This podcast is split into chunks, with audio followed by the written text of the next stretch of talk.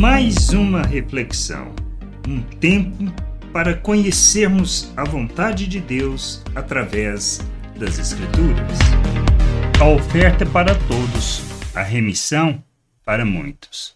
Embora Deus revele o seu amor a todos, enviando o seu Filho para a remissão dos pecados, nem todos aceitam, nem todos recebem, nem todos se submetem a essa vontade. Por isso, é para muitos e não para todos. Como podemos ler em Mateus, no capítulo 26, versículo 27 e 28.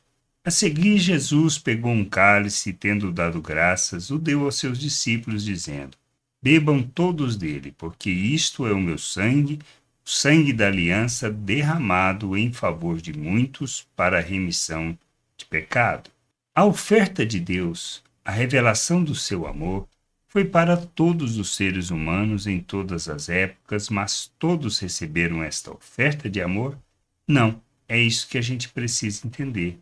Por causa da falta de entendimento e conhecimento, por amar mais o mundo e as suas coisas, por desprezar o conhecimento de Deus, por não se voltar para as palavras de Cristo e principalmente que nós precisamos entender, porque aqueles que dizem conhecer a Deus não revelam ao mundo, mas expressam somente religiosidade, não reconhecendo e impedindo que muitos possam conhecer. Não podemos ser religiosos, para que muitos possam alcançar o amor de Deus e assim serem salvos por sua graça. Não podemos ser pedras de tropeço, mas luz no mundo. O amor de Deus foi revelado a todos, a todas as pessoas, mas a remissão do pecado, a salvação é para muitos, para aqueles que creem, para aqueles que se submetem.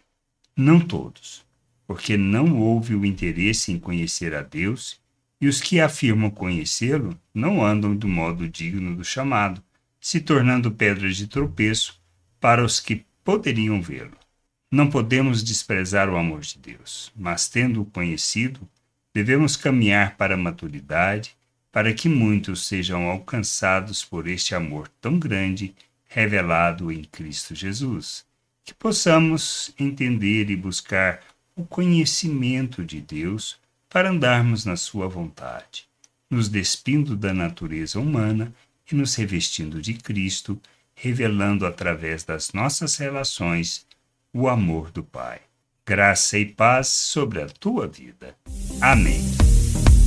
Gostou da reflexão? Compartilhe. Não deixe de ler as Escrituras. Medite para poder crescer no conhecimento e vontade de nosso Deus e nosso Pai, para que, conhecendo o Senhor, possa o revelar ao mundo.